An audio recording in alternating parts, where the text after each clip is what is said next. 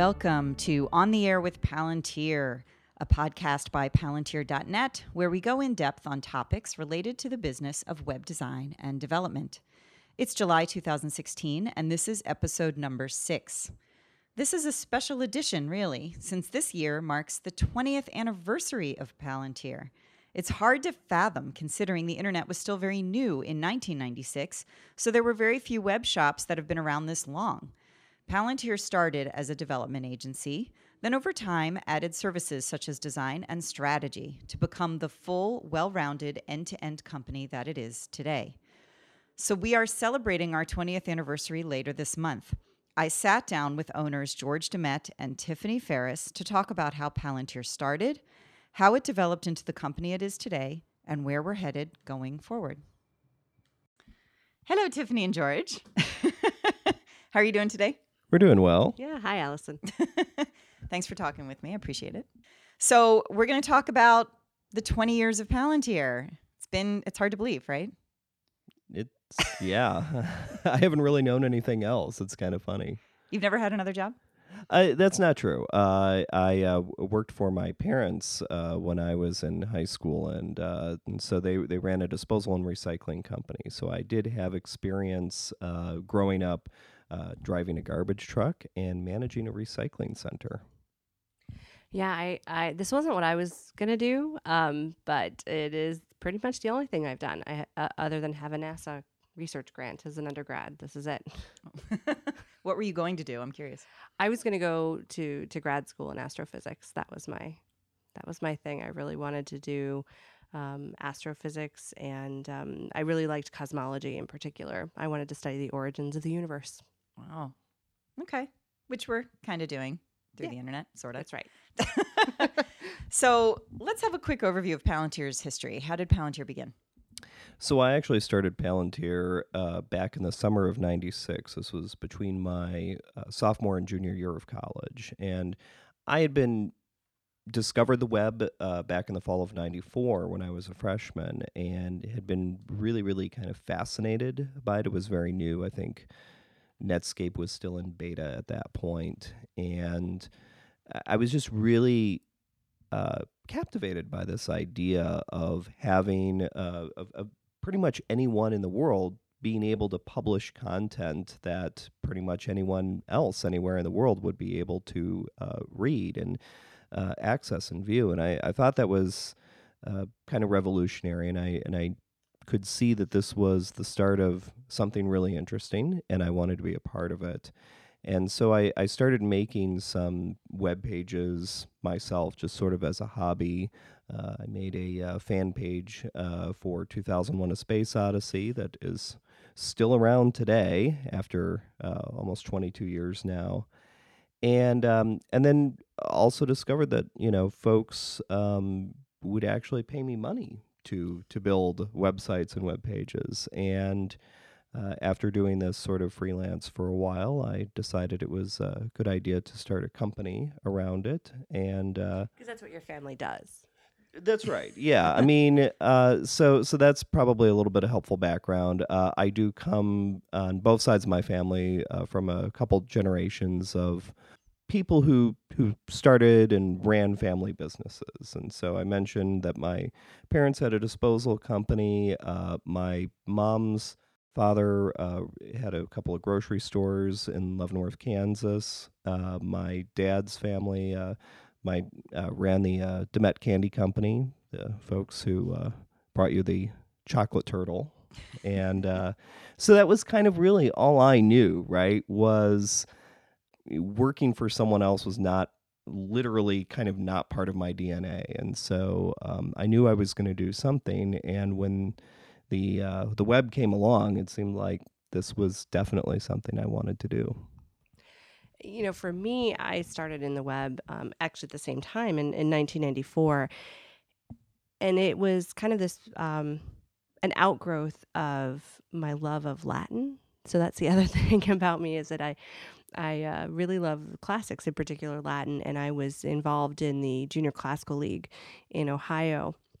And I first became the, the membership director and then became the president of the Ohio Junior Classical League. And for them, I, I learned how to do HTML and and the web was so new and it was so exciting and I had a um, a friend who was at MIT who could give me server space and this was just so cool that we could we could be out there and and be doing that. So then when I met George um, when I started at Northwestern, I um, you know I joined up with him. We we were creating a website for our for our dorm and uh, for Willard Residential College, and we really wanted the um, our, our, residential college was a was eclectic. I think is probably the best way to, to talk about it. I think the proper term was panthematic. Most of the other residential colleges had a theme like arts or science or engineering. We were we were all of the themes. We were all of the things. We were all the interesting interesting people interested in lots of things. And so we really wanted to do um, a, an amazing job kind of creating that website. And so that's um, that's really how George and I started working together in that capacity. And then um, ultimately how Palantir got its, um, the, I would say, second client or first paying client, depending on how you looked at it. That's right. Uh, so, you know, one of the things I didn't quite know how to do quite as well as Tiffany does uh, at the time was uh, actually go out and find clients. And uh, that's a skill that Tiffany brought to the table, in addition to uh, her technical skills and uh, managerial skills, uh, really bringing some, some kind of structure, you know, to the enterprise, as it were. Right. I mean, and it all happened the way that I think we still sell today, which is we're looking for that good fit and so you just say okay this is what we can do and these are our ideas and this is what we bring to the table and that that's essentially how we got as when i was a freshman and george was a junior how two students got the uh, the, the job to do Northwestern's main university site. it was also the 90s, which is a bit of Wild West. Right, right. It was the Wild West. that that's how it happened. We were at the we were at the award ceremony for uh, the residential college competition, which we won, of course. Mm-hmm. And um, and I was talking to one of the judges who happened to be um, responsible for the web um, at Northwestern at the time. She was, and and she was talking to me about you know our thought process and how we'd approached it. And I was you know talking about things that are so uh, so obvious to everyone now, right? The three click rule, thinking about how users would journey through the path and how you organize information and, and um, how you apply human computer interaction theory to the web. Um, but this being early 97, um, you know, she said to me, I- I'm taking classes to learn what you guys already know. Can I hire you for like $2 an hour as a work study? And I said, Well, I already have a NASA research grant, so no, but you can contract Palantir and my partner will be in Wisconsin, but I'll come in for meetings with you. And that's how we got that contract. So that's it just all worked out. And that first project was to redo the IT site, the information technology site. And then in 97 through 98, we ended up redoing uh, the main Northwestern site. At the time, was at nwu.edu.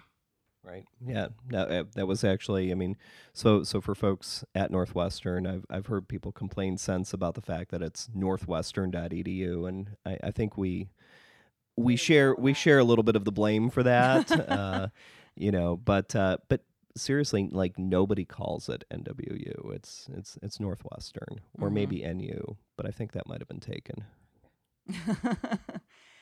All right. Well, pretty auspicious beginning, I would say, considering now you live in Evanston and the office is Evanston and. Yeah, uh, uh, we we never moved. Uh, that full circle, total the, full circle. well, this is the thing. We we you know we I met George my third day at Northwestern, and we have um, we've been a couple ever since. But we now live within a we've we've lived within a six block radius since 1998. so wow. our our our first off campus apartment yeah, is yeah. literally um, a your block sen- over. Your senior apartment is yeah, two yeah, blocks away. Is two blocks away, and yeah, it's uh, this has just been where we've we've found a home. Neither of us is from here. You know, we, I'm from from Akron, Ohio, and George is from Wisconsin. But we're kind of we met in the middle and literally stayed. Wow yeah, though I mean to be fair, uh, I, I, do have some family connections to Chicago. You know, my my dad uh, and his family are from Chicago, and so it, it's always felt a little bit like a second home to me, even though I grew up in northern Wisconsin. Um, you know, there's there's also a lot more to do here, uh, and it's it's a place where uh, you know I think even though we are a distributed company and we have customers all over the world, um, it it's a really great place to be. Mm-hmm. What I like about it is that.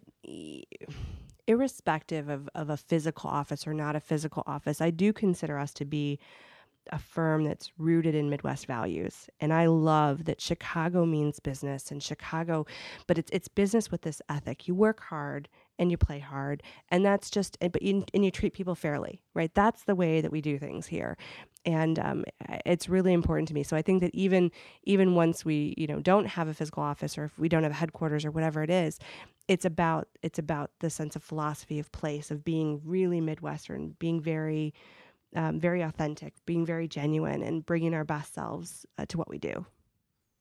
Great. Well, um, what would you say um, if you can project back to 20 years or 19 or 18 years? And uh, what would you say the focus was for Palantir for the first couple years? Was it just trying to stay afloat? Was it was there a specific direction you were trying to take at the time? So so if you go back in time to the mid 90s and kind of remember what the web looked like at that point right it was Do I have uh, to?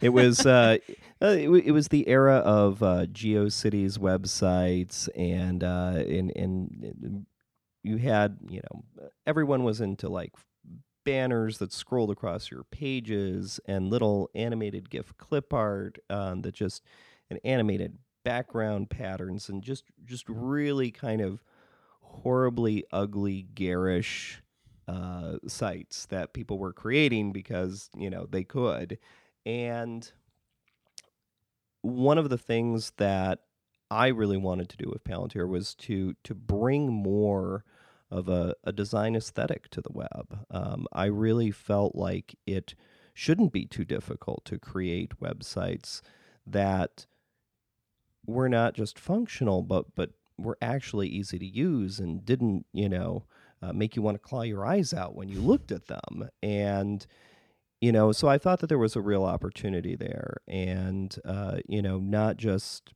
you know, to be able to do business, but also to really help make the web a better place. And, and that was very much, um, you know, what we wanted to do for the first certainly for the first couple years, um, and even beyond as we we started partnering with uh, with other folks. But um, yeah, I think I think making the web look better and, and and work better for people, right, uh, was really key in those first couple years. And for me, I think um, I agree with everything that George said, but I also felt very strongly about how the information was organized and presented. At the time, it was a lot of brochureware. people were essentially trying to put these very linear experiences up on the web. And, you know, now we call it content strategy, but, you know, at the time it was information architecture. And I really loved to think about the way to organize information in a way that made sense to someone who had no familiarity. You know, mm-hmm. it wasn't about creating this highly um, linear journey for them. It was about allowing. I, I saw the premise and, and, the, and the promise as being able to present information, allow people to get what they wanted, but still to also come away with the message you wanted them to have. I thought that was a, such an interesting challenge to be able to allow people to take control of how they how they gathered information to really put the control back in their hands. Um, and but but still to, to have it be that kind of alignment where you as the as the content provider were getting your message through right? And that's still a lot of what under, underpins our work today is really this kind of choose your own adventure and and that's where the the name really comes from and why it, why it comes into play. Do you want to tell that story? Yeah sure absolutely. So uh, you know so the name uh, is something that i came up with it represents this idea of interconnectedness, right? And uh, and the Palantiri are these communication devices that are, you know, in a fantasy realm, are interconnected with each other, and so you can, you know, look in one and communicate with anyone else who has a Palantir. So uh, you know, and the dominant metaphor at the time that uh, Palantir started was information superhighway, and I I felt that metaphor was really flawed because uh, it implied this kind of linearity, right? Uh, but the web isn't like that. The web is this very decentralized, interconnected place, and it really feels more, you know, and it actually is, you know, this this network of interconnected communication uh, nodes really. And and it's interconnected not just in terms of people which it, it certainly is and, and, always has been since it, its beginning but it's also in terms of content right? I mean what i what i love and i find so fascinating and so interesting is the notion that you don't have to encapsulate all of the knowledge. You can just link to it right? So you, you can tell a story and you can pull together these varying threads and braid it together into a narrative in such an interesting way, and that anybody can do that. It's so accessible that it's really broken down some of those traditional barriers um, that, that essentially gated who was able to define the narrative. So any person now can define that narrative and string it together. And this is why you know a lot of our work more recently has dealt with APIs and what we can do to bring different pieces of content from other systems together and ultimately,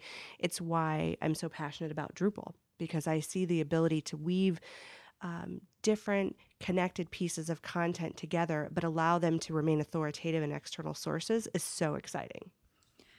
So it seems that 20 years later that you know what you what you had outlined for yourselves back then still stands today. Absolutely. Yeah.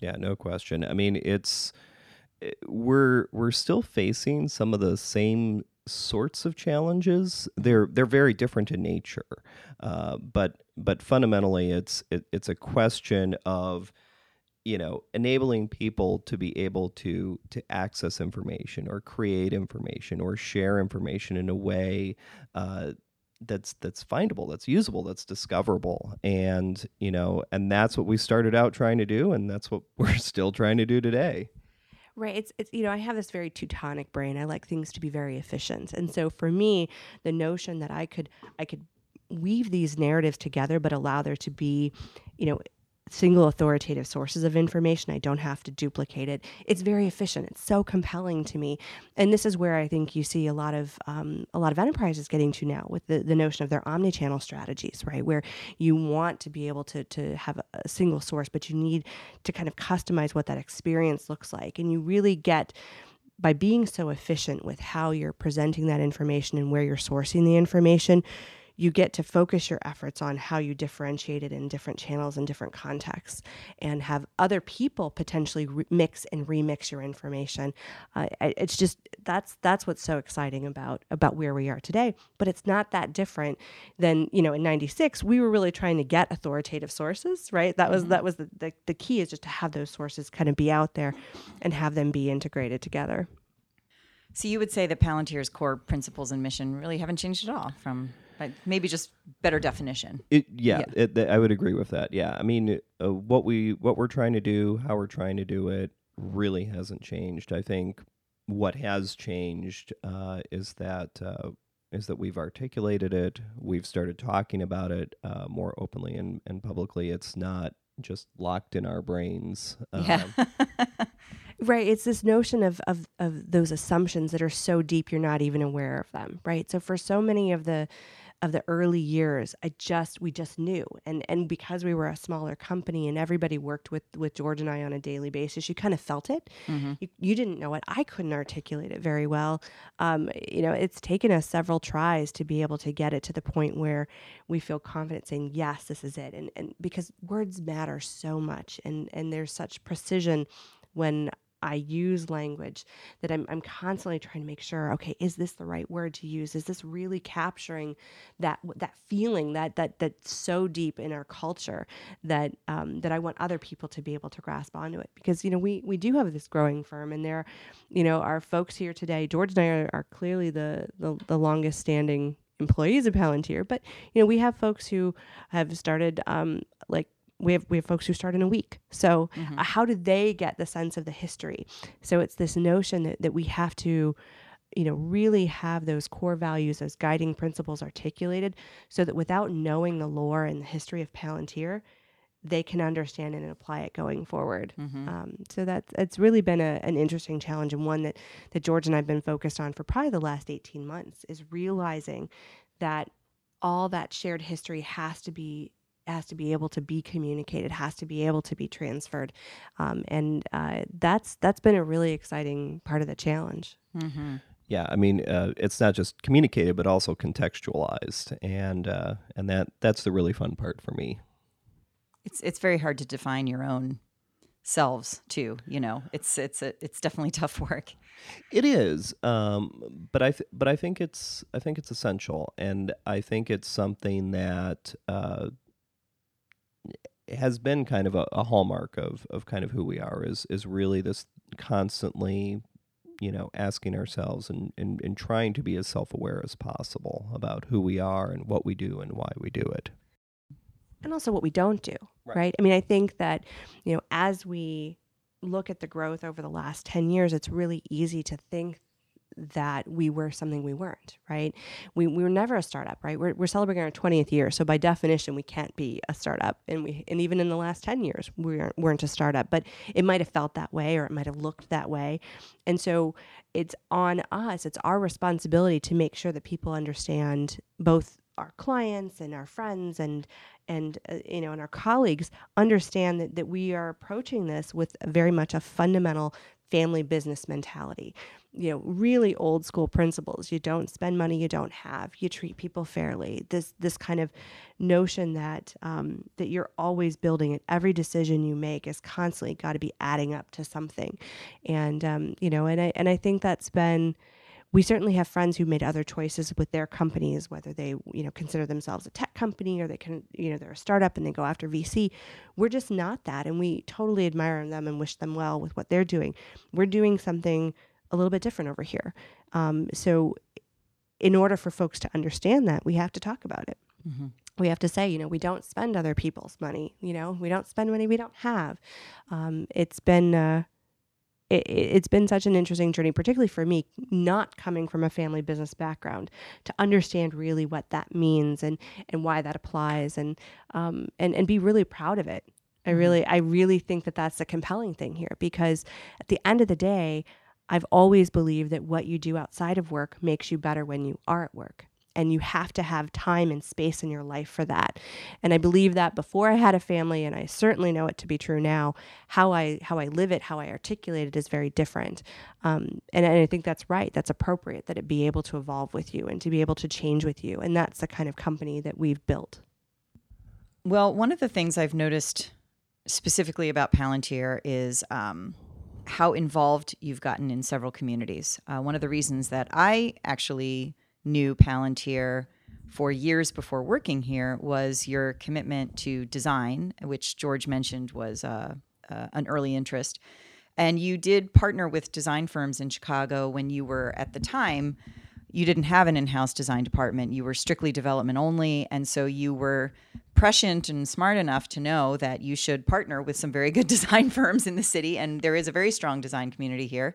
And so you actually uh, joined the american institute of graphic arts board at one point um, to become i think the web liaison similar title something Electronic media chair. Okay, yeah, it was the, I was electronic media chair for AIGA Chicago, and that came after several years of working with um, and partnering with those design firms, and that was such an invaluable time in Palantir's history.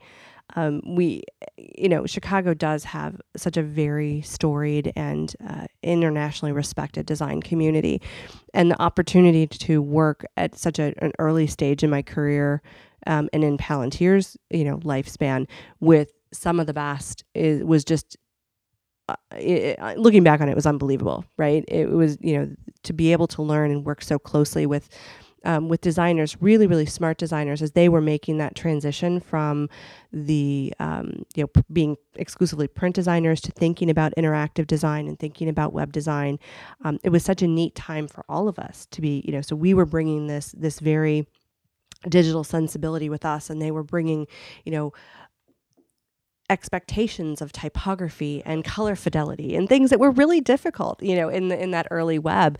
Um, it, it was really amazing and that all came out of our work with northwestern. So you know, we initially started off partnering with the information technology uh, department over there and through that work we advocated that the university relations be um, included in that conversation because we felt that there was a role for branding and photography and um, and and just d- design standards um, as part of the work that we were doing for the Northwestern homepage. And and through that we ended up learning how to work with traditional print designers. And our business has always been built on this word of mouth on reputation And so through that experience, we ended up getting connected into the Chicago design community and passed from firm to firm to firm to firm.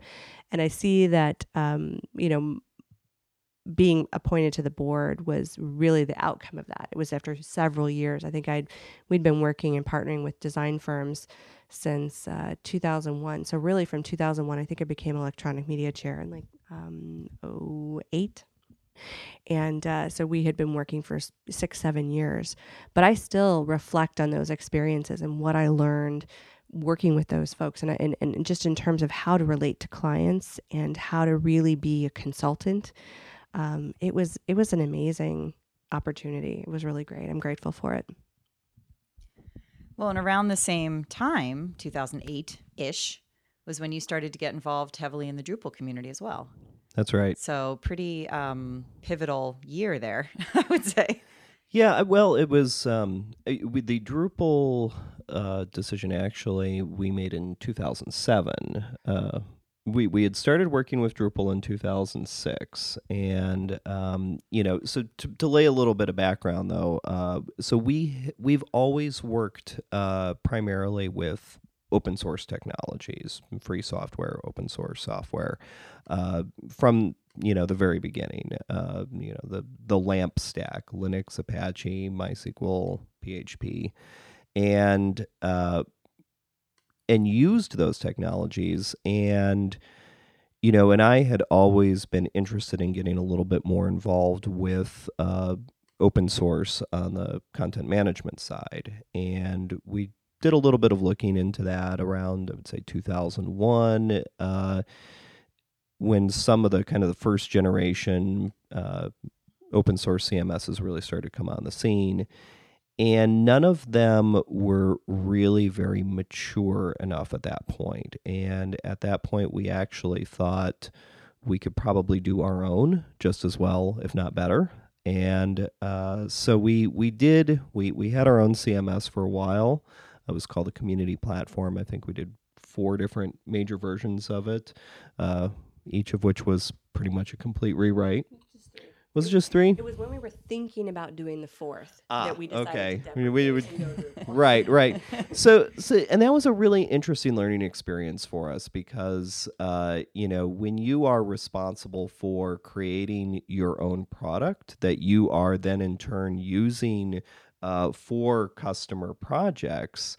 Uh, you you have to really be careful because there's a huge temptation to modify it or tweak it or change it every single time. And so what we actually found was we didn't have just one CMS. We had however many dozen different CMSs, uh, each of which was a bespoke version for that individual client because we had had to make some sort of tweak uh, for the for the business needs of that customer, uh, which was which was great in terms of the short term customer need, right? We could very quickly and inexpensively uh, roll out a site for a customer, get it up very quickly. But when it came time to expand that site or support that site or make that site do something different, it was incredibly difficult. And so that was that was one of the big issues uh, that we were running into. Uh, we had worked with some other proprietary um, platforms. So uh, there was a, a, product that was being used by a lot of higher education institutions who we were working with in the early 2000s, and uh, it it definitely had its challenges, um, you know, but it was something our customers were using. It worked well for a lot of our customers, and uh, ultimately, the company ended up deciding to end of life that product, uh, actually without telling any of their customers. Uh, but oh uh, we we had we had a little uh, inside inside knowledge on that, and, and and Tiffany actually announced it up on stage at South by Southwest, and I think it was like 2007, 2008, and. Uh, and and it was really interesting kind of seeing everyone sort of flee the room when you made that announcement the, the, the 20 people right? the, the 20 people right yeah i mean you know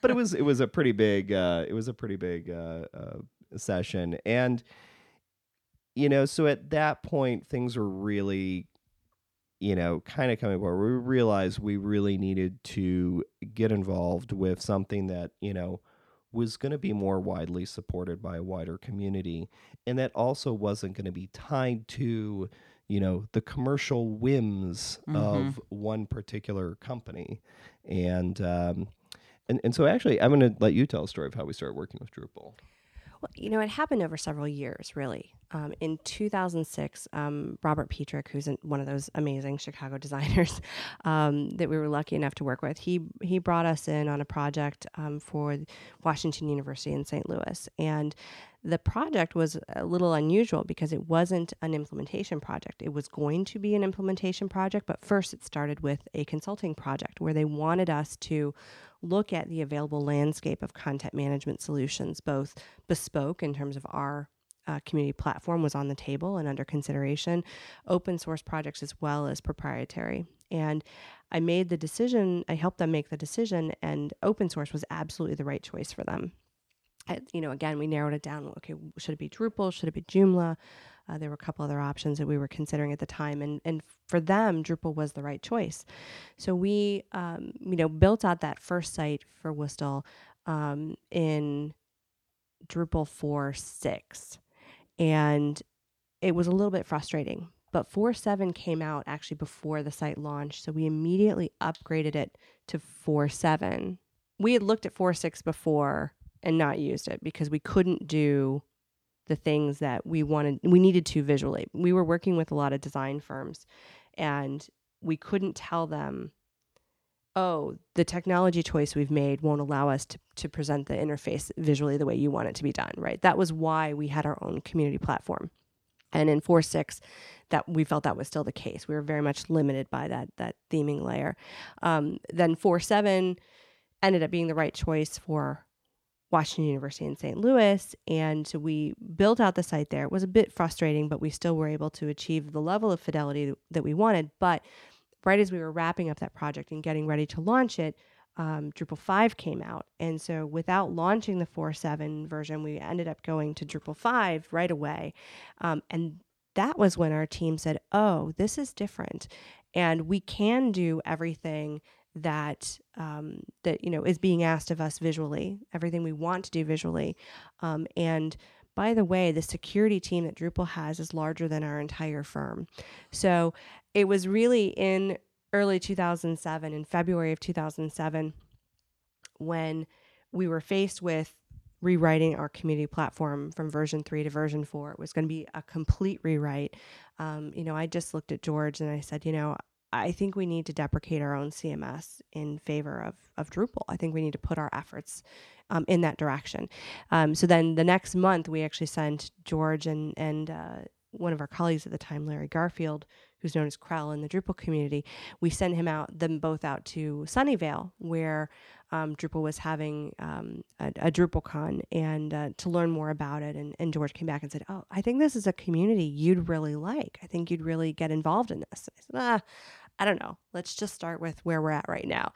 And then you know, you do fast forward that that year of 2007 was where we did a lot of our first projects. We got all of our clients off of our own community platform. Um, we started any new project we would start doing in Drupal. Well, uh, how how were they when you suggested getting them off the existing platform and putting them onto Drupal? Would, were they receptive to that, or were they hesitant? Or We um, we did it gradually as people needed new enhancements or needed new versions of their sites. Um, at the time, none of the sites we were working on had particularly long lifespans, right? And and we ended up having to support the community platform for several years thereafter. Um, so it was really when someone came to us for new work, we said, "Oh, here's this, here's Drupal, and we think you should move here for the following reasons," and we would lay it out. Um, but we wouldn't, we weren't going to do any new enhancements to it. And we told them very clearly, we're not, we're not in active development on the community platform anymore. So, so one one distinction that's Im- important to make, I think, is that you know, with our own product, the community platform, it wasn't an open source uh, product, but we did let our customers uh, have the right to modify the source code themselves. Um, they just didn't have the right to redistribute those changes. So, you know, if if customers wanted to take on uh, that responsibility of updating or you know maintaining the site themselves, they were certainly able to do that. Or, um, you know, we gave them the option of moving to Drupal. Right. So so really through 2007 and into 2008. 2008 is really where we got involved in the Drupal community per se. And that's when I went out to Boston and I really said, "Oh, this is this is a community I would love. This is something that um I just the the ethos of it, um, you know, getting to meet Dries and um, and and Angie Byron and uh, you know Moshe Weitzman and all the early kind of um, very influential Drupal developers and just how welcoming and how open they were. And what we were able to build with Drupal was so much more than we would be able to build if we were responsible for the whole stack. It just started to fall into place. It started to make sense that we could do more for our clients. And that's ultimately what's always driven us is we're trying to add value. Mm-hmm. We're trying to say, you know, because the clients we work with have limited resources they're always under constraints. What is the most we can do for them? How how much can we accomplish? How much value can we give back to them? How how much easier can we make their lives um, by you know the choices that we make all along the project? And drupal was one of the ones that that made a lot of sense for them. Um, you know it, it, had roughly the same implementation costs as any other proprietary or custom solution. Um, and but in terms of the long term it was much less expensive because you didn't have the long-term licensing fees. You had the community patching issues. So you know mm-hmm. sometimes you know a client would say oh well there's there was a i'm noticing this bug on the site. And we say oh actually that was a that's a module and it's been patched and we can patch that for you. You know it um it really opened it up and allowed us to focus. So all these kind of pivotal points you know as you noted in palantir's um, history i think they they come around our ability to focus, right? So when in, in 2001, when we really started partnering in earnest with design firms, it allowed us to focus and really hone our craft and, and understand how to do content strategy and how to do um, how to to architect solid technical solutions. And then again in, in 2008, when we focused in on Drupal, it allowed us to realize, okay, here's how um, you know only build what you absolutely need to build. It really allowed us to focus and do more with our client budgets. And again, I would say 2016 is, a, is another one of those pivotal years for us where we realized how to focus in and really get to the nugget of the business problem that needs to be solved. We, we have the opportunity now to influence um, businesses and, and the success of those uh, businesses and organizations as well, since we do so much work with nonprofits and, and higher ed in particular, but really how to solve core problems that aren't technology problems right? Mm-hmm. they, they're problems that, that reach across the organization and at every every level. And so the fact that we're able to focus in on it from from that perspective with that lens um, I, I see this as a another kind of transformational moment for palantir. It's it seems like you you had some very pivotal choices that you made 2001 to 2008 in particular partnering with design firms mm um, choosing open source, eventually choosing Drupal, that you were sort of on the forefront when the mid 2000s hit. That um, that was when it seems to me, from my perspective, um, you were a very big fish in a tiny pond at that time. You had this incredible design aesthetic and appreciation you knew how to work with design firms at that point. You weren't doing design in house yet. And you were one of the few firms who had really embraced Drupal in particular. And that community was exploding. And I'm, and I'm not sure if you could see that that was going to explode, if you were able to predict that.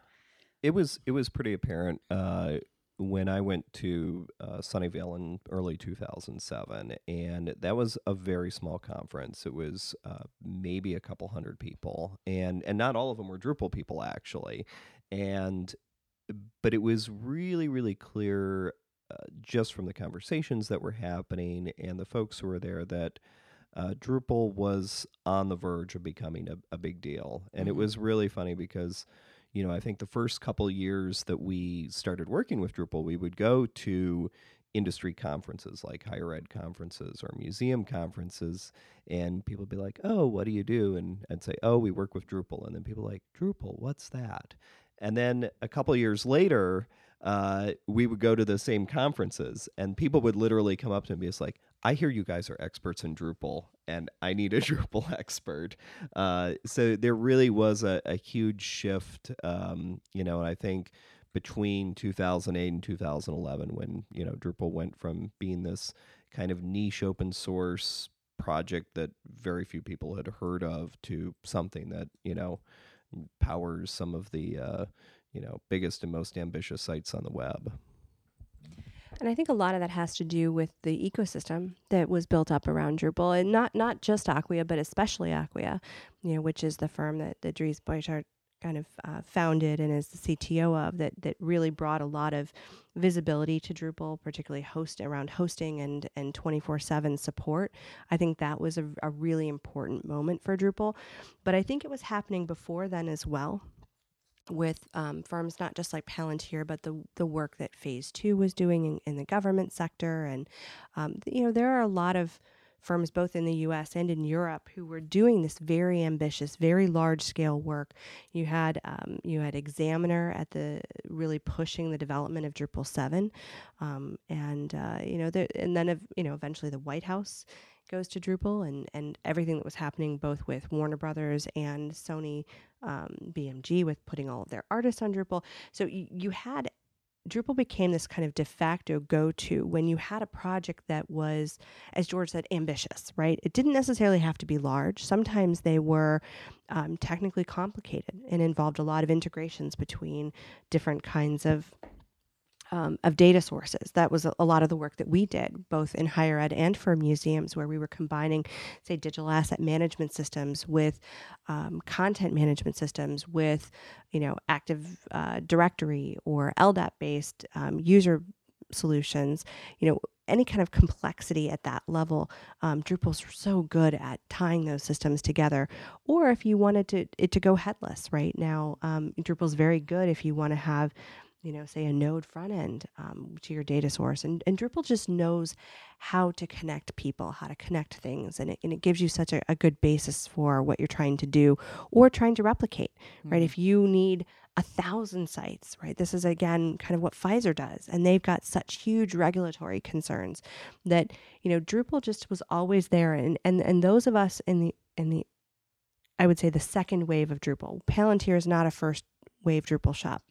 Um, you know, we really did start to come online with Drupal 6. And we, uh, you know, we were essentially writing for those pieces that our clients need. So again, this is that that that ethos that we have where we're going to find that that win-win solution. And what we did early on, and, and in particular when we made our name with Drupal 7, where we um, created Workbench, it was because this was a need that our clients had, and multiple clients had that need at the exact same time.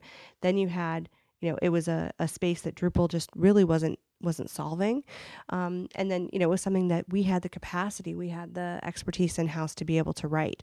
So you know we were able to combine pool budgets from some of the smaller, you know, nonprofit clients that we had combine them together, get them that better solution than they would be able to afford on their own, make Drupal better at the same time. You know, those are those kind of those are those niches that we're constantly looking for. Okay, where can we add the most value here? Where is that problem that we can pull the resources together to solve, whether it's people or time or money? Well, and I think one of the direct results of of the fact that maybe Palantir wasn't a first adopter, but very early still, um, and the creation of Workbench, which has proven to be very popular, um, and going back to the fact that that those choices um, led Palantir to be a pretty big fish in a small pond for a long time.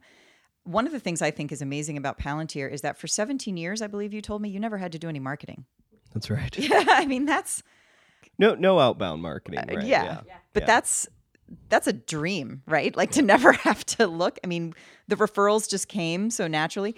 But but then you know 17 years in as drupal became more ubiquitous and more people right. were adopting it and more people were recognizing the the design abilities of it and the flexibility on the front end um, marketing all of a sudden was needed because there was more competition. So how how would you say the landscape has changed? I mean i'm going to guess that that was a pivotal moment too was just how that landscape changed well, I, I, yeah, I don't know that it's a pivotal moment. I think it's been a general trend we've been seeing over the last few years, and you know, and fundamentally, I, I think if you uh, if you you know we talked about focusing right? And then that's important. But i think if you if you narrow your focus too much and and you find yourself in in too much of a niche uh, you know, and people associate you with a specific technology or you know a specific type of client, um, that's you know that's not a great situation to be in, and you know. Uh, and and I think we are, you know, I wouldn't actually describe us as so much as a Drupal shop. We are a, you know, we're a full service boutique firm that, you know, uh, helps customers be successful on the web. And and fundamentally, you know, the the tools that we use to accomplish that, you know, what's important to us is is helping um, helping our customers make the right choices, collaborating with our customers, being able to help them achieve success. And Drupal is and historically has been a really great way to do that for an awful lot of our customers. But at the end of the day, you know, it, it's not about being the biggest or the best or the most well-known Drupal shop. It's about being a firm that can help, you know, achieve success for our customers in you know a really smart way and and that's that's something that we because you know because you know we were so closely associated with Drupal we didn't we didn't talk about as much and that's something that we have started talking about uh, a lot more in the last few years. Um, you know, so uh, if that's if that's marketing, sure. well, I think it is. I think that you know, early, early on, it used to be you know, um, in that kind of those days when we were partnering, it was oh, you're the you're the people who know tech who know how to talk to designers. Mm-hmm. So we mm-hmm. want to work with you. Which right? is a valuable skill. Absolutely. and we keep it with us. We still have it today. But at the time, what we were doing was problem solving. We were hearing, okay, what they wanted, what their clients wanted, and how we solved it, right? And then you fast forward to Drupal. And then we had this really great run where it was like, oh, Palantir, you know Drupal, right? We want to work with you. But at the end of the day, we did the same thing. You come in, you have a problem to solve. You know, they picked us for different reasons and and they were pleased with the outcomes. And that's how we ended up getting those referrals and that engine.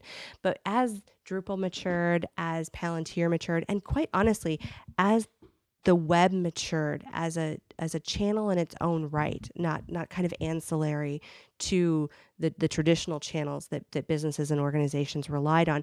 As it became co-equal and perhaps even dominant, the expectations of what people needed from the web started to go up. And so I think that the notion that, oh, you're good at this tech thing was no longer really going to be compelling. It was kind of a given.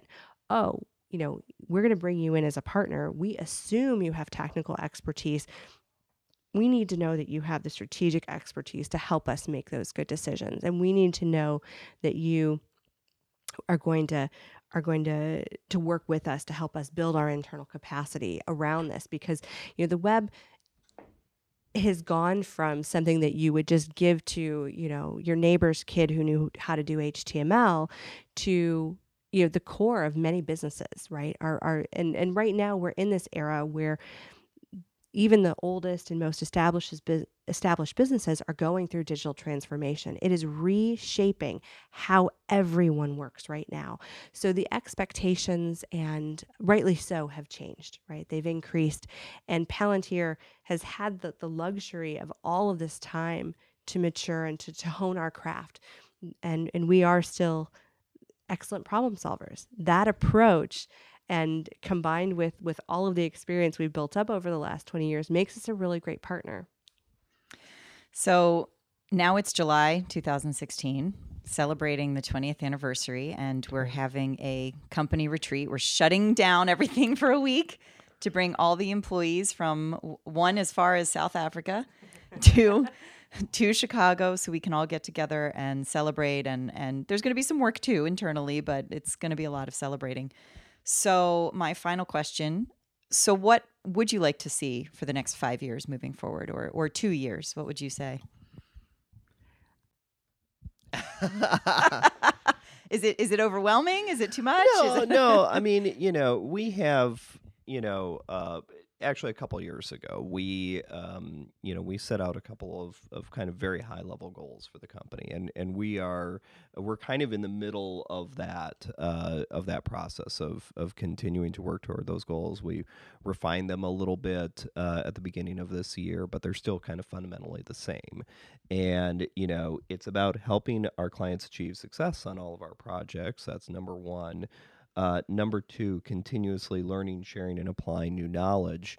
And uh, this is one I'm really interested in in having us focus uh, a lot more on in the in the next coming years. That uh, that this uh, learning and applying new knowledge is really not just about you know technical skill uh, or expertise, but it's really about um, new ways of understanding uh, people's problems and looking at people's problems in new and different w- ways and developing uh, our skills internally um, in terms of being able to you know to understand and address those those issues and, and questions and concerns uh, and and and the goals that our customers have and then of course you know uh, continuing to be a sustainable well-run organization with healthy finances and a happy staff right?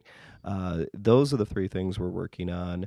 Um, i think you know when we get together uh, you know here for our on-site uh, we are going to uh, really talk a lot about how we're going to do those things and and and figure out uh, and, and talk about what um, you know what we're going to do uh, we've spent uh, a fair amount of time over the last year talking about what we have done and, you know, how we are where we are today. And I think it's time to start, you know, looking to the future. Building on what George said, I think this, um, I think learning really is the key. And it's eh, about taking what we learn on every project and elevating it to the level of organizational learning um, and doing the same thing for our clients. We have a long track record of of collaboration, and we have you know clients who embed with us and, and who we help level up, and we make kind of essential parts of our projects. And that's fabulous, and that's a, that's a huge service for capacity building for our, for our clients. Um, and I think the the opportunity I see is is being able to take that and and transform the organizations as well, so that they also have an organizational learning moment. So for me, you know, I'm I'm really focused on the notion of of making sure that we're getting the most out of every opportunity, out of every decision, and understanding why things worked or why things didn't work and how we make it better. And it's this notion of continuous improvement, right? And and really making that a core part of our service. Um, I see that as the the kind of the biggest change because I think that you know as we as the industry and as the web kind of matures um, and continues to mature, I think we're we're getting to this point where we're going to see fewer and fewer you know, exponential um, leaps. And I think it's going to start to plateau off. And so the, the notion that you kind of create and, and institutionalize incremental learning um, is really going to be key for us and, and for our clients. So that's that's what I want to focus on is how we help them continuously improve not only their their website and their web presence and their infrastructure and and their digital strategy, but how they can can help continue to incrementally improve their teams and their organizations to be able to take advantage and recognize opportunities when when they come up. And cake. There will be cake. I hope there will be cake. Who's in, who's in charge of the cake? I'm not in charge of the cake. well, thank you very much. Thank you. Thanks for uh, thanks, Allison. looking forward to our retreat and uh, looking forward to the next five. Absolutely. Next twenty. Yeah. next twenty. Why stop at five? Next twenty. Thank you so much for listening. I have to say, after three years of being with Palantir myself, and after having worked with them for several years prior to that, I'm thankful that I get to go to work every day with really, really smart and thoughtful people who are creating great work and toiling every day to make the web a better place. So happy anniversary, Palantir. If you want to hear more episodes of On the Air with Palantir, please make sure to subscribe on our website at palantir.net. There you can also read our blog and see our work. Each of these episodes is also available on iTunes. And of course, you can follow us on Twitter at Palantir. Thanks for listening.